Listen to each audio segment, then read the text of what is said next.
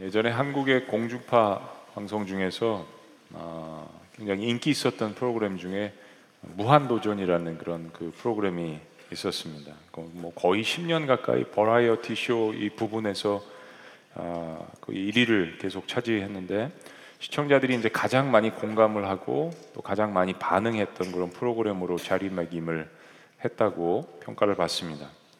이 프로그램이 이제 한참 고점을 찍을 때 어, 1990년도, 80년도에 유행했던 이 노래들을 다시 불렀는데 그것 때문에 한국에 이제 복고풍 바람이 불고 또 여기 있는 그 멤버들이 부른 그 노래들이 모든 음원 차트에서 뭐 1위를 차지했다고 합니다. 근데 여기 출연자들이 이제 가수들이 아닙니다. 어, 여기 출연한 주인공들을 보면 하나같이 다 비주류들이라고 합니다. 그러니까 사람들의 관심이나 뭐 인기가 있었던 사람들이 아니고 자기들 스스로도 이야기하기를 우리는 대한민국 평균 어, 이하의 사람들임을 자처한다고 했습니다. 모두가 다 연예계에서 이름이 없던 사람들이거나 알려지기 뭐 만약에 알려졌다면 비호감도 순위에서 탑을 달리는 사람들이었다라고 합니다. 외모를 보면 뭐 별로 이렇게 흠모할 것이 없고 저 사람들 연예인 맞나 정말 무엇 하나 잘하는 것이 없는 사람들로 일부러 그렇게 구성을 한 듯한 느낌이 들 정도였다고 합니다.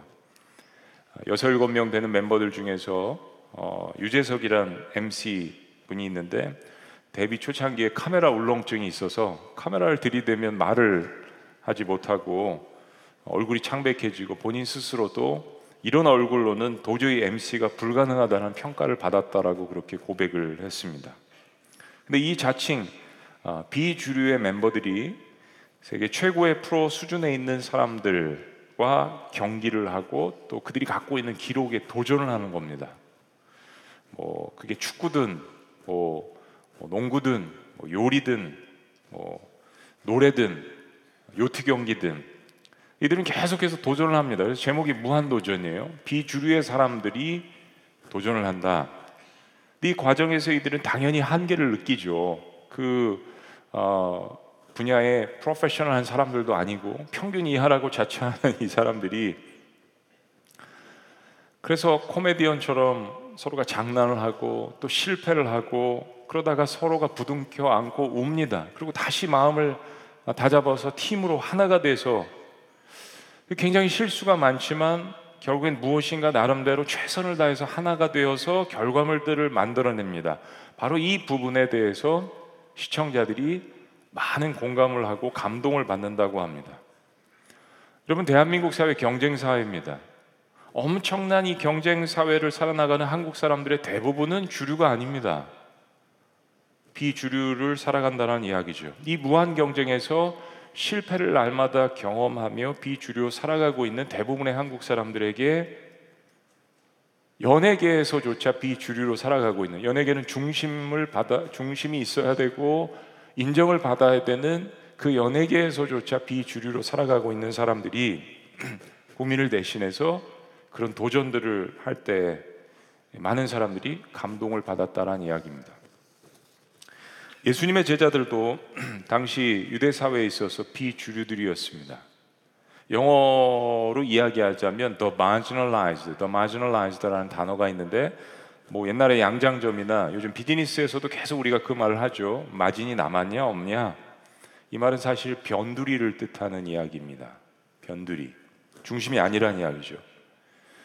예수님께서 승천하실 때 예수님 승천하시는 그 모습을 보고 제자들이 넋이 나갔는데 천사들이 그 제자들을 향해서 이렇게 이야기했습니다. 갈릴리 사람들아, 왜 놀라느냐?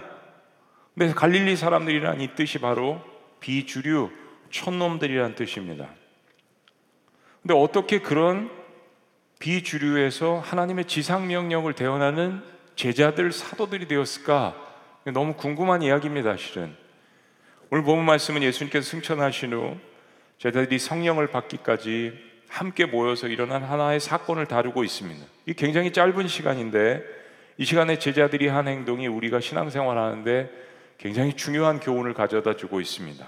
자, 그렇다면 유대 사회에서 인정받지 못했던 비주류로 살아가고 있던 변두리의 사람들이 어떻게 하나님 나라의 중심으로 그리고 하나님 나라의 일꾼으로 세움을 받게 되었을까요? 그 첫째는 욕망에 의해서 선택하지 말고 말씀의 가치에 의해서 선택하라는 것입니다. 사랑하는 여러분, 여러분 인생에 많은 실패를 경험했다라고 생각하신다면 오늘 말씀을 들으면서 이제 새 출발을 위해서 이 말씀을 가슴에 새기셨으면 좋겠습니다. 더 이상 욕망에 의해서 선택하지 말고 가치에 의해서 선택하는 삶을 살으란 이야기입니다. 오늘 본문에 언급되고 있는 가론 유다는 비록 예수님의 제자였지만 결국 예수님을 팔아넘겼습니다. 가치에 의해서 선택한 것이 아니라 자신의 욕망에 의해서 선택을 했던 대표적인 사람으로 성경에 기록이 됩니다.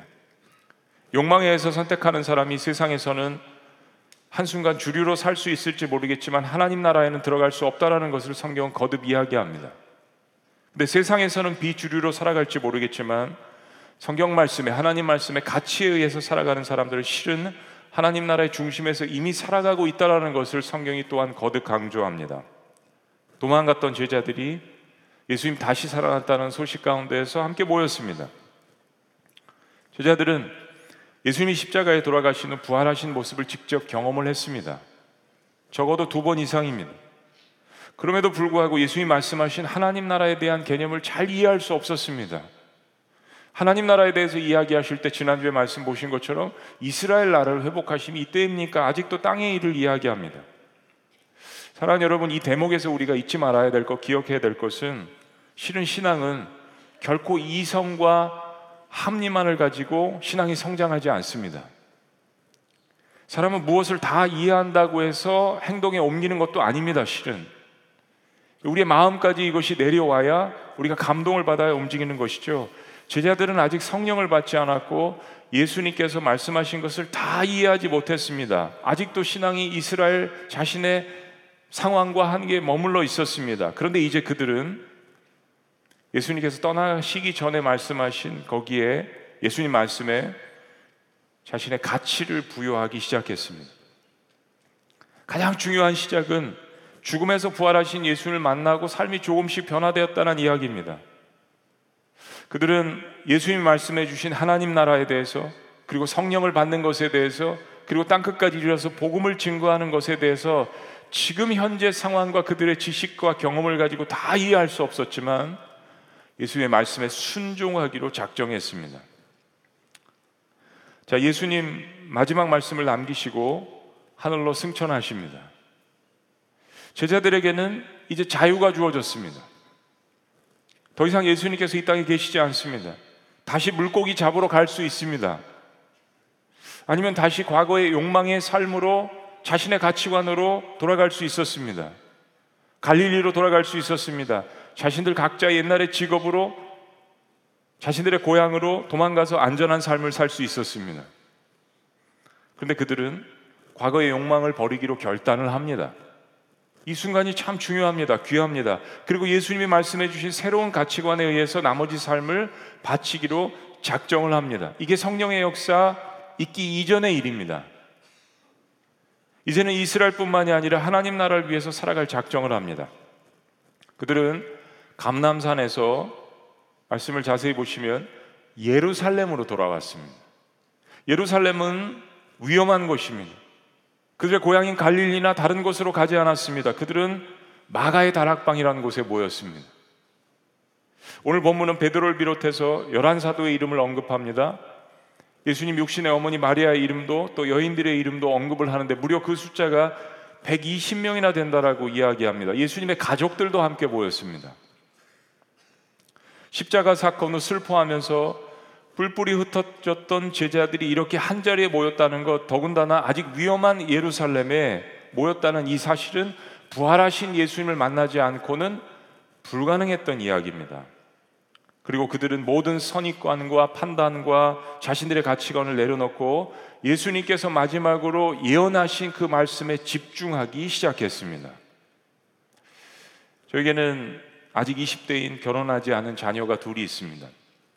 첫째는 딸이고 둘째는 아들입니다. 너무너무 사랑스럽고 너무너무 아름답고 이쁩니다. 제 눈에는. 근데 누가 저에게 10억을 줄 테니까 그 아이들을 달라고 하면 각각 10억 1인당 바꿀 수 있겠습니까? 여러분 같으면 그럴 수 있으시겠습니까? 아니죠. 만약에 100억을 준다면 고민이 되시겠습니까? 아니, 아니, 천억을 준다면 여러분 고민 되시겠습니까? 잠시 생각해 봤습니다. 아, 느헤미야 프로젝트가 있으니까 한 명만 바꿀까? 평생 먹고도 남는 돈이죠. 천억.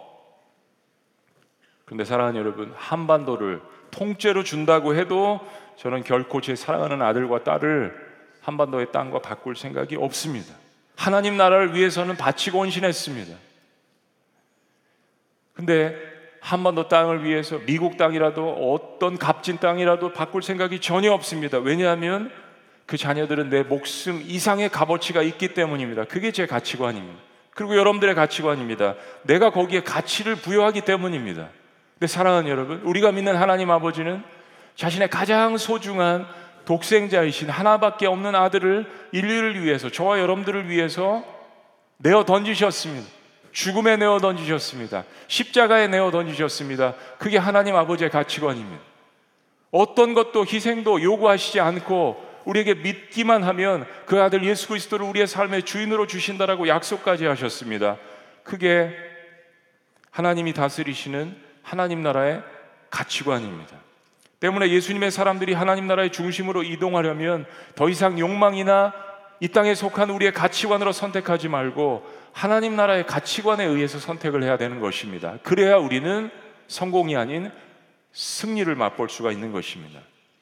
자, 두 번째, 갈릴리 사람들은 세상의 변두리에서 어떻게 하나님 나라의 중심으로 이동하고 하나님 나라의 일꾼으로 세움을 받을 수 있었을까요? 두 번째는 한 마음으로 기도하고 기다리며 뜻을 구하라는 것입니다. 여러분 하나님 나라 일꾼으로서 가장 중요한 요소는 하나님의 뜻을 발견하고 그 뜻을 삶 속에서 실천하는 것이죠. 아무리 많은 열정과 열심과 수고를 한다고 해도 하나님의 뜻이 아닌 것을 붙들고 있으면 시간 낭비하는 겁니다. 그것은 하나님께 반대하는 것입니다.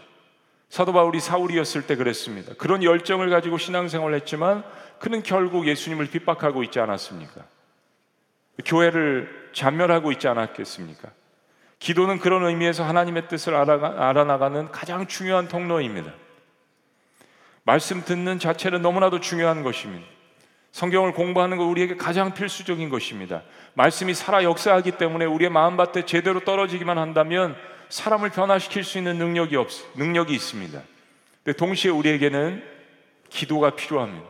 말씀을 우리의 삶에, 우리의 마음에 영혼 깊숙이 내려오게 할 수 있는 들은 말씀을 소화시킬 수 있는 기도가 필요합니다. 기도란 것은 하나님의 말씀을 듣고 난 후에 그 말씀을 붙들고 하나님 앞에 온전히 나아가게 하는 힘이 있습니다. 그래서 말씀 끝난 다음에 몇 분의 그 기도가 그토록 중요한 것입니다. 반응하는 그 찬양의 그 시간이 그렇게 중요한 것입니다. 때로 우리는 기도를 하면서도 너무 우리의 것들만, 우리의 소원들만 하나님 앞에 쏟아붓는 경향이 있습니다. 내 마음의 소원과 내 마음의 답답함을 다 하나님 앞에 쏟아붓고 그냥 돌아가는 경향이 있습니다. 하나님께서 무엇을 말씀하려고 하시는지 하나님의 뜻을 살펴보지 않을 때가 있습니다. 기도는 분명히 나의 아픔과 한계 상황과 어려움과 고통의 문제도 하나님 앞에 부르짖는 요소가 있습니다. 하나님께서는 우리에게 부르짖으라고 말씀하셨습니다. 맞습니다. 우리의 필요를 알리며 문을 두드리는 요소가 기도 가운데 있습니다. 그러나 기도의 더 깊은 요소는 그러한 고난과 환란 가운데서 우리의 마음의 불필요한 욕망을 제거하고 하나님의 뜻을 발견하고 그 뜻을 우리의 삶 가운데 실천하는 데까지 나아가는 것이 필요합니다. 그렇기 때문에 하나님, 하나님의 사람들은 세상의 한복판에 살면서도 늘 하나님 나라로 무게중심을 이동하려고 반드시 기도에 애쓰고 힘써야 하는 이유가 있는 것입니다. 기도를 통하여서 오늘 나에게 주신 말씀을 이해하고 내 심령 안에 말씀의 씨를 심는 그 작업을 해야만 하는 것입니다. 예수님이 제자들과 마지막 작별을 한 장소가 감남산입니다. 예루살렘에 보이는 그곳에서 예수님은 예루살렘을 보시면서 자주 기도하셨던 것입니다. 특별히 가론 유다의 배반으로 잡히시던 날 정말 땀방울이 핏방울이 되도록 그렇게 힘써서 주님께서 기도하신 그것을 우리에게 가르쳐 주십니다. 여러분 예수님께서 하나님의 뜻을 모르셔서 그렇게 땀방울이 핏방울이 되도록 애써서 기도하셨겠습니까? 아닙니다. 누구보다도 그가 십자가에 죽으셔야 한다는 사실을 잘 아셨습니다. 그럼에도 불구하고 예수님은 십자가의 무게에 대한 부담감, 제자들을 불쌍히 여기시는 마음, 예루살렘에 대한 탄식, 여러 가지 고민거리를 가지고 하나님 앞에 솔직하고 담대하게 부르짖으셨습니다. 하나님의 뜻을 모르셨기 때문에 고통의 잔을 옮겨 달라고까지 기도하신 것이 아닙니다. 여기에 그 증거가 있습니다. 기도가 끝나시고 예수님이 하신 말씀을 여러분 기억하셔야 합니다. 마태복음 26장은 이렇게 이야기합니다. 이에 제자들에게 오사 이르시되 이제는 자고 쉬라 보라 때가 가까웠으니 인자가 죄인의 손에 팔리느니라. 다 같이 시작. 일어나라 함께 가자 보라 나를 파는 자가 가까이 왔느니라. 일어나라 함께 가자 기도 후에 예수님의 고민하신 모습은 온데간데 없고 하나도 흐트러짐 없는 모습으로 담대하게 하나님의 뜻에 순종하고 제자들을 일으키시는 모습을 봅니다. 일어나자, 함께 가자. 제자들은 기도 가운데 그런 예수님의 모습이 생각났을 것입니다. 마가의 다락방에서 한 마음으로 힘써 모여서 기도하는 제자들, 그들은 예수님께서 힘써 기도하시는 모습을 떠올렸을 것입니다. 오늘 달라진 제자들의 행동을 보십니다. 12절 말씀.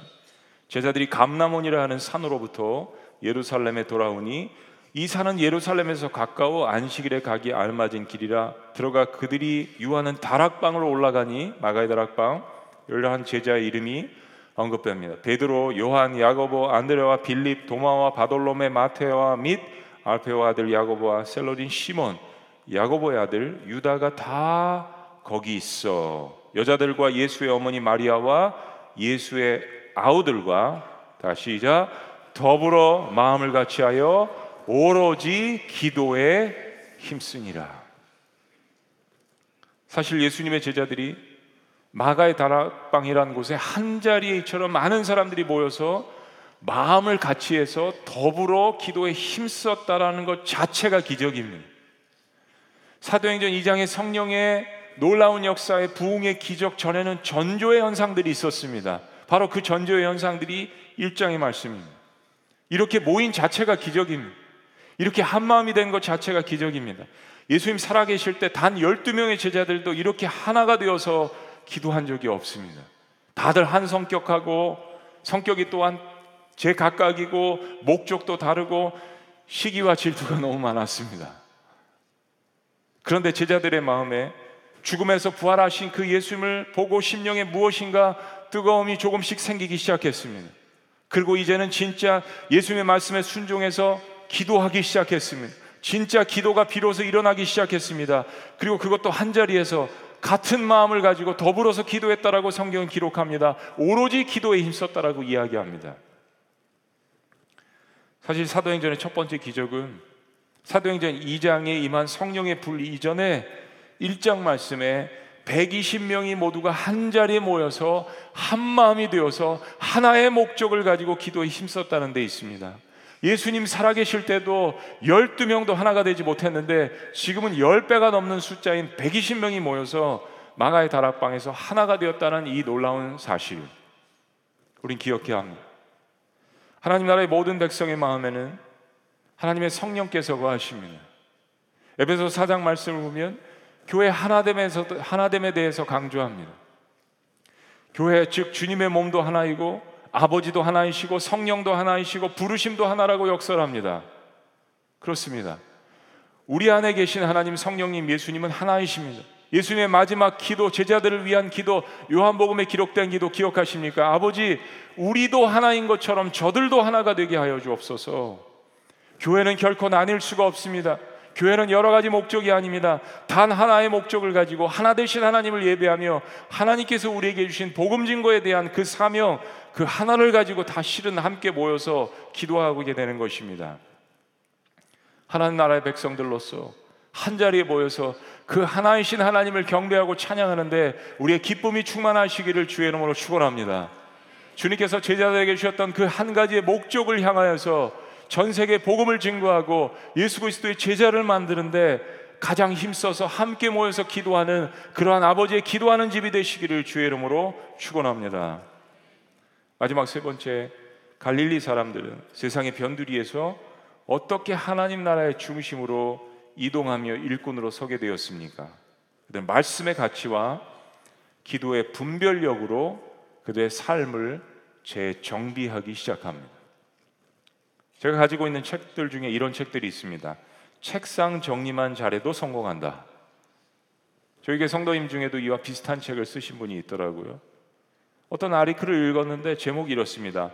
목회자들에게 주는 수첩 정리만 잘해도 목회 성공한다. 우리가 예수님을 닮아가려면 불필요한 부분들을 먼저 하나씩 제거해야 합니다. 신앙생활은 불필요한 부분들을 가지치게 하는 것이라고 여러 번 말씀드렸습니다. 나의 탐욕의 모습을 포기하지 않고 하나님 나라의 중심에서 삶을 산다라는 것은 실은 불가능합니다. 능력을 받는다라는 것 불가능합니다. 기도에 부흥을 경험한다는 것 실은 불가능합니다. 구원받은 내 안에서 예수님께서 자리하고 계십니다. 여러분 성령 충만이라는 것은 갈라디아서 말씀처럼 나는 죽고 예수님께서 살아나가시는 것입니다. 그렇다면 신앙생활 잘하는 것은 자꾸 무엇인가 화려한 경력과 화려한 경험과 화려한 것들을 주렁주렁 나에게 갖다 붙이는 것이 아니라 실은 오히려 죄에 오염된 모습들을 하나씩 떼어내는 것입니다. 그래서 질그릇에 불과하지만 거기에 힘이 큰 하나님의 능력을 받게 되는 것입니다. 예수님께서 내 삶 가운데 살아 숨 쉬실 수 있도록 나를 내어드리는 것입니다. 불필요한 것들을 자꾸 가지치기 하고 죄에 오염된 모습들을 하나씩 떼어내가는 것입니다. 여러분 사람들을 보면 모든 면에 잘하는 팔방미인 그러한 달란트를 멀티 달란트를 갖고 있는 사람들이 있습니다. 꼭 성공할 것 같은데 실은 통계적으로 보면 그렇지 않다라는 것을 이야기한 인생은 짧기 때문에 내가 어떤 것에 가치를 두느냐에 따라서 선택하고 집중해야 승리할 수 있습니다. 오늘 본문에 언급된 가론 유다는 자신의 가치관에 의해서 자신의 스승인 예수님을 팔아버렸습니다. 은 30냥을 받았습니다. 유다는 그것이 최선이라고 생각했습니다. 하나님 말씀의 가치관에 의해서 선택하지 않고 자신의 욕망에 의해서 선택했습니다. 그게 자기를 위한 최선, 나라 민족을 위한 최선으로 생각했습니다. 그래서 예수님과 가장 가까이 있었지만 오히려 전혀 예수님을 닮지 않을 수가 있었습니다. 가론 유다의 비결이었습니다. 예수님과 가장 가까이에 있으면서도 예수님을 가장 닮지 않았던 가론 유다의 비결 자신의 가치관에 의해서 자신의 탐욕에 의해서 선택했기 때문입니다. 여러분 그럴 수 있습니다. 하나님을 만나도 그럴 수 있습니다. 예배를 아무리 많이 드려도 그럴 수 있습니다. 제자 훈련을 아무리 많이 해도 그럴 수 있습니다. 직분을 여러 개를 받아도 그럴 수 있습니다. 사도행전은 그렇게 시작합니다. 가론 유다는 우리의 옛 모습입니다. 우리가 예수님을 만나기 전 삶의 전반전의 모습입니다. 그런데 예수를 만난 후의 삶이란 비포와 애프터가 분명히 달라져야 합니다. 무엇인가 한 가지씩 달라져야 합니다. 가끔 스포츠 영화들을 보면 이 팀이 반드시 승리를 해야 되는데 열심히 연습도 했는데 그런데 전반전에 형편없이 져버리고 맙니다. 그리고 잠시 짬이 나서 후반전 시작하기 전에 감독이 선수들을 부릅니다. 단 1, 2분의 시간입니다. 그때 감독이 하는 것은 선수들의 실력을 높이는 것이 아닙니다. inspiration, 영감을 불어넣습니다. 이게 우리 팀이 아니지 않느냐? 우리가 그동안 얼마나 수고를 했는데, 얼마나 땀방울을 흘렸는데, 우리가 게임을 하는 목적이 무엇이냐? 그리고 이제 땀 흘린 것을 격려하고 한 마음이 되어서 최선을 다할 것을 주문합니다. 여러분, 구원이라는 것이 그런 것입니다. 구원은 한 번에 우리에게 주어진 놀라운 사건입니다. 그러나 빌립보서 말씀은 그 한 번에 우리에게 주어진 그 은혜를 너희가 두렵고 떨림으로 너희 구원을 이루어 나가라고 구원의 점진성에 대해서 우리에게 이야기합니다. 우린 날마다 하나님께서 우리에게 하늘문을 열어주시고 우리에게 부어주시는 은혜를 받기에 우리의 마음이 떨리고 두렵고 사모하는 마음으로 그것을 받아야 합니다. 우리 날마다 구원의 역사를 그래서 역설적으로 경험해야 하는 것입니다. 한 번 십자가에서 일어난 놀라운 사건이지만 once for 한 번의 영원한 사건이지만 그러나 날마다 우리에게 주시는 그 구원을 갈망하며 구원의 역사가 내삶 가운데 매 예배, 예배 시간마다 매 기도하는 시간마다 우리의 삶 가운데 일어나야 합니다. 그래야 새 생명을 날마다 경험할 수 있는 것입니다. 그런 의미에서 우리는 매일매일 그 놀라운 구원의 역사를 우리의 삶 가운데 적용해야 합니다. 사도행전 1장은 2장과 얼마 안 되는 굉장히 짧은 시간차가 있습니다. 열흘 남짓 되는 그런 시간입니다. 그러나 시간이 많다고 사람이 변화되는 것은 절대 아닙니다. 제자들은 이 짧은 시간에 함께 전심으로 기도하면서 예수님께서 말씀하신 바가 무엇인지 깨달아가고 있었습니다. 그들은 말씀에 순종해서 함께 한 자리에 모여서 전심으로 기도하고 있었습니다. 그리고 그때 일어난 사건이 무엇이냐면 자발적으로 자신들의 과거였던 실패와 아픔을 도려냅니다. 베드로가 일어납니다. 아마도 베드로는 기도 가운데 하나님의 뜻을 알아갔던 가장 첫 번째 사람이었던 것 같습니다. 베드로가 시편 말씀을 인용하면서 가론유다의 배신이 성경에 예정되어 있었다라고 이야기합니다. 그리고 이제 누군가가 가론유다의 자리를 대신해서 이 12명의 자리를 채워야 함을 이야기합니다. 예수님께서 열두 제자를 뽑으신 동기는 구약 성경의 열두 지파의 숫자와 관련이 있습니다. 그런데 가론유다가 자신의 직분을 버리고 배신하고 떠나갔습니다. 120명의 제자들이 베드로가 이야기한 이 말에 공감을 합니다. 그리고 이 일을 위해서 함께 기도합니다. 그리고 기준을 세웠습니다. 예수님과 제자들과 함께 더불어 다닌 제자들 중에서 예수님의 부활을 목격하고 그것을 증언할 수 있는 사람을 우리가 세우자. 그리고 120명 가운데 11명의 제자들을 제외하고 여자들을 제외하고 두 명을 세웠습니다. 요셉이라는 사람과 마띠아라는 사람을 세웠습니다. 그리고 다시 기도합니다. 주님, 누가 우리에게 주신 가론 유다를 대신할지 아닙니까? 한 마음으로 기도를 했습니다. 요셉을 뽑은 사람도 있을 거고 마띠아를 뽑은 사람도 있었을 것입니다. 그리고 기도 후에 제비를 뽑았는데 마띠아가 선출됐습니다. 요셉을 뽑았던 사람들도 있었을 것입니다. 그런데 그들은 분란을 일으키지 않았습니다. 기도한 후에 하나님의 뜻을 발견하기 위해서 제비를 뽑았을 때 모든 사람들은 갈라졌다라는 기록이 없습니다. 그들이 교회를 떠났다라는 기록이 없습니다. 그들은 함께 기도한 후에 하나님 말씀에 동의하고 그 뜻에 승복해서 마띠아를 제자로 세웠습니다. 사랑하는 여러분, 사도행전 2장 전에 이것은 우리에게 굉장히 중요한 역사를 이야기합니다. 오순절 성령의 폭발적인 역사를 맞이하기 전에 열두 제자를 정비한 이 사건은 우리에게 굉장히 의미심장합니다. 120명이 모여서 하나가 되어서 한 사람을 선출했다라는 것은 놀라운 이야기를 우리들에게 이야기하는 것입니다. 우리의 삶에 놀라운 성령의 새 역사를 위해서는 반드시 말씀의 가치관에 의해서 그리고 한 마음으로 기도를 하며 우리의 인생을 재정비하는 것이 필요합니다. 니에미아 프로젝트는 하나님 나라를 가기 위한 하나님께서 주신 우리에게 주신 과정에 불과합니다. 놀라운 새로운 하나님께서 지구촌 교회 주시는 새로운 폭발적인 성령의 부흥의 역사를 가기 위한 하나의 과정입니다. 제자들은 사도행전 이전의 폭발적인 역사를 받을 것입니다. 그런데 그들은 사도행전 1장의 그 과정을 거쳐가고 있습니다. 말씀의 가치에 의해서 선택하기 시작합니다. 기도로 한 마음이 되어서 나가기 시작합니다. 그들에게 무너졌던 열두 제자의 구성원을 한 사람을 세우는데 한 마음이 되어서 그들은 세우기 시작합니다. 우리의 삶 가운데 spiritual wheel alignment가 필요합니다. 자동차의 타이어를 바꿀 때 혹은 자동차가 너무 오래 다녔으면 축이 맞지 않아서 자동차가 흔들리는 것을 경험하게 될 것입니다. 목적지를 정했습니다.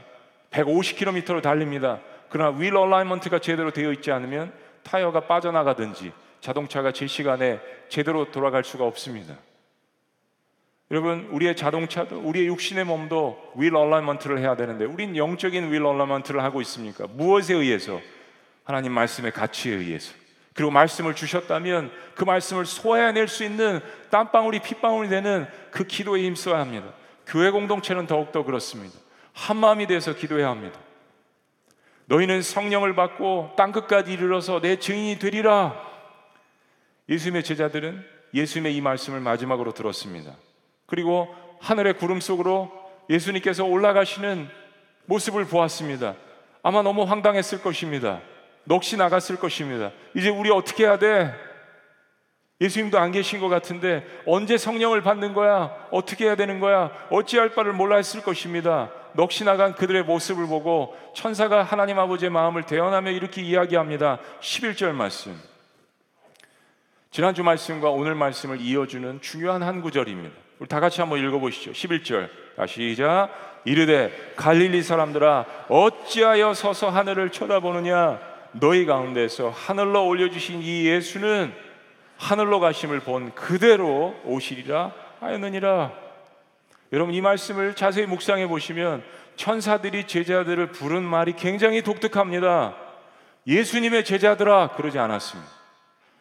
앞으로 전 세계 복음화를 이끌 사도들아라고 이야기하지 않았습니다. 하나님의 존귀한 자녀들아라고 이야기하지 않았습니다. 넋이 나간 그 제자들을 향하여서 천사들이 남긴 이 말은 어이 갈릴리 사람들아 어이 촌놈들아 어이 비주류들아 어이 물고기 잡던 사람들아 어이 세상에서 인정을 받지 못한 갈릴리 사람들아 라는 말이었습니다.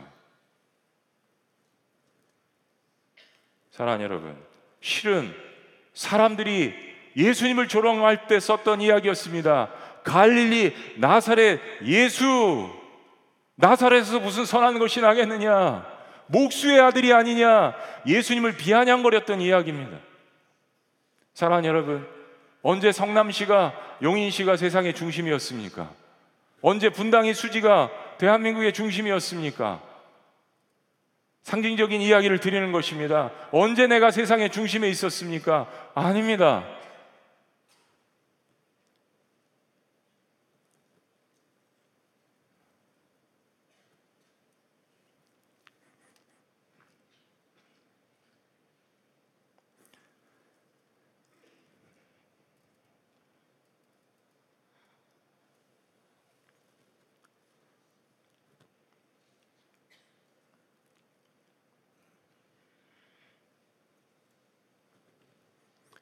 실은 베들레헴 마국간에 태어나셔서 말구에 누이시고 또 갈릴리에서 자라나신 하나님의 아들은 유대 사회에서 비주류셨습니다. 세상으로 말하자면 변두리에 계셨습니다. 성경에 하나님의 부르심을 받은 사람들이 대부분 그랬습니다. 우리는 어느덧 세상의 중심 가운데 서 있다라고 생각할지 모르겠습니다. 그러나 하나님께서 우리를 부르실 때 사도 바울의 고백처럼 너의 부르심을 보라. 너의 육신을 보라. 우리는 세상의 변두리 가운데 있었습니다. 그런데 그런 사람들을 하나님께서 하나님 나라의 한복판으로 불러주시지 않습니까? 그리스도인은 이 사실을 결코 잊어서는 안 됩니다. 하늘나라로 올려가는 올려가시는 그 하나님의 아들을 모습을 넋이 나간 채로 바라보는 그 제자들에게 하나님 아버지께서 천사를 통해서 태어나셨던 이 말씀, 어이 갈릴리 사람들아. 어이, 갈릴리 사람들아. 이 초심을 잊지 말란 이야기입니다. 그래야 하나님 나라 한복판에서 일을 할 수 있는 것입니다. 세상의 때로 변두리에 설 때도 있고 실패를 할 때도 있고 격려를 못 받을 때도 있고 그러나 어이 갈릴리 사람들아 이 11절 말씀에 주님은 이렇게 이야기하십니다. 공중으로 내가 올려가는 것을 보고 놀라느냐 아니다라고 이야기하십니다. 이 예수는 하늘로 올라가신 이 예수는 하늘로 가심을 본 그대로 오시리라. 우리가 이 세상 한복판에서 견딜 수 있고 인내할 수 있고 승리할 수 있는 이유는 하늘로 가신 예수님을 바라보기 때문이 아니라 다시 이 땅에 오셔서 세상을 구원하시고 심판하실 살아계신 그 하나님의 아들을 바라보기 때문이 아니겠습니까? 그것이 믿는 자들이 역사의 중심에 서 있는 이유입니다. 어이 갈릴리 사람들아 이 말씀이 우리의 심령 가운데 다시 한번 바뀌어서 기쁨으로 감사함으로 다시 한번 이 세상 한복판에서 하나님 나라의 사람들로서 승리하시는 여러분이 되시기를 주의 이름으로 축원합니다.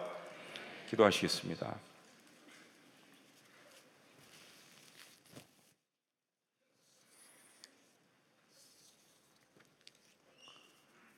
그렇습니다. 하나님의 사람들이 낙담과 실패에서 벗어나서 인생의 후반전을 다시 뛰어야 할 이유는 하늘로 가신 예수님 때문이 아니라 다시 이 땅에 오셔서 우리를 구원하시고 세상을 심판하실 살아계신 예수님을 믿기 때문입니다. 우리 믿는 자들이 고난 가운데서도 역사의 중심에 서 있을 수 있는 이유입니다. 이제 갈릴리 사람들의 무한 도전이 시작됩니다. 사랑하는 여러분, 내가 갈릴리 사람이 아닙니까? 그렇다면 우리는 하나님 나라의 중심에서 어떤 일들을 감당할 것입니까? 예수님께서 500명에게 부활하신 당신의 모습을 보여주었는데 오늘 제자들이 함께 모인 마가의 다락방에는 120명만 모였습니다. 나머지 380명은 어디 갔다는 이야기입니까?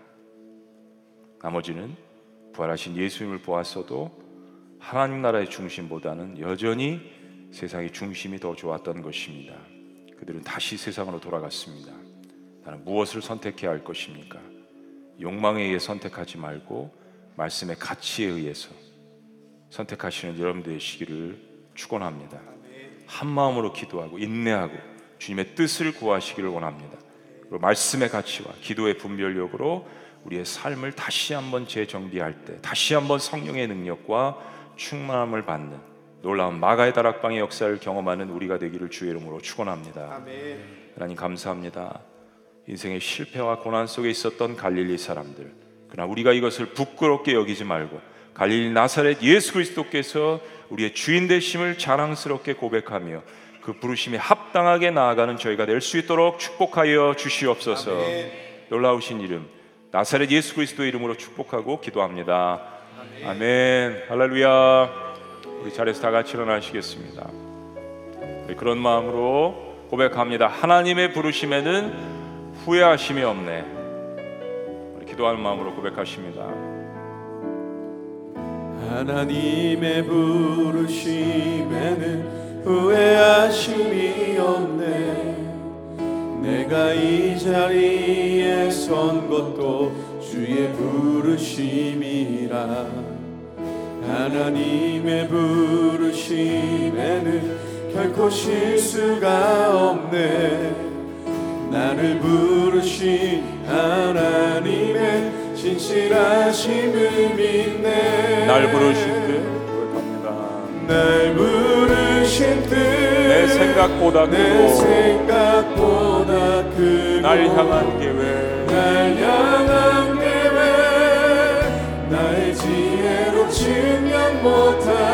가장 좋은 길로. 가장 좋은 길로. 가장 완전한 길로. 오늘도. 오늘도 날 이끄신 믿네 다시 한번 고백합니다. 작은 나를 부르신 뜻을 나는 알 수 없지만 작은 나를 부르신 뜻을 나는 알 수 없지만 오직 감사와 오직 감사와 찬종으로 주의 길을 가리라. 때론 내가 연약해져도 내가 연약해 주님 날 도우시니. 주님 날 도우시니. 주의 놀라운 주의 놀라운 그 나는 믿으며 살리. 우리 고백하십니다. 날 부르신 뜻 날 부르신 뜻 내 생각보다 크고 날 향한 계획 나의 지혜로 증명 못하나 가장 좋은 길로 가장 완전한 길로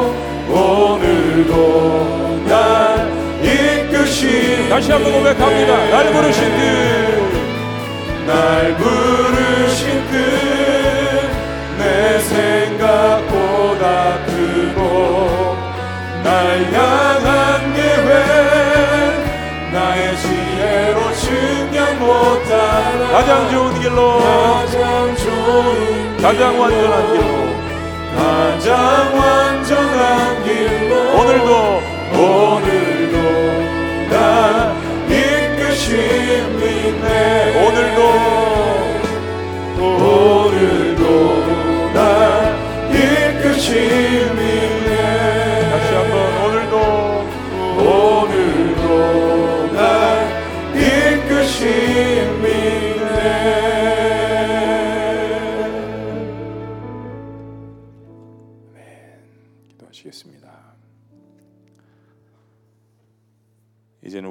그리스도의 은혜와 하나님 아버지의 극진하신 사랑과 성령님의 감화교통 역사하심이 하나님의 부르심에는 결코 실패가 없고 실수가 없으시며 그래서 하나님 말씀의 가치에 의해서 그리고 주님께서 주신 그 말씀을 내 마음 가운데 심령 가운데 담아 전심으로 기도하며 이 두 가지를 나의 삶 가운데 적용하고 나의 삶을 재정비하여 하나님 나라의 일꾼으로서 다시 한번 도전하며 살아가기를 원하는 하나님 백성들의 위대한 고백 위에 삶과 사역 위에 지금도 영원토록 함께 하시기를 간절히 축원합나이다.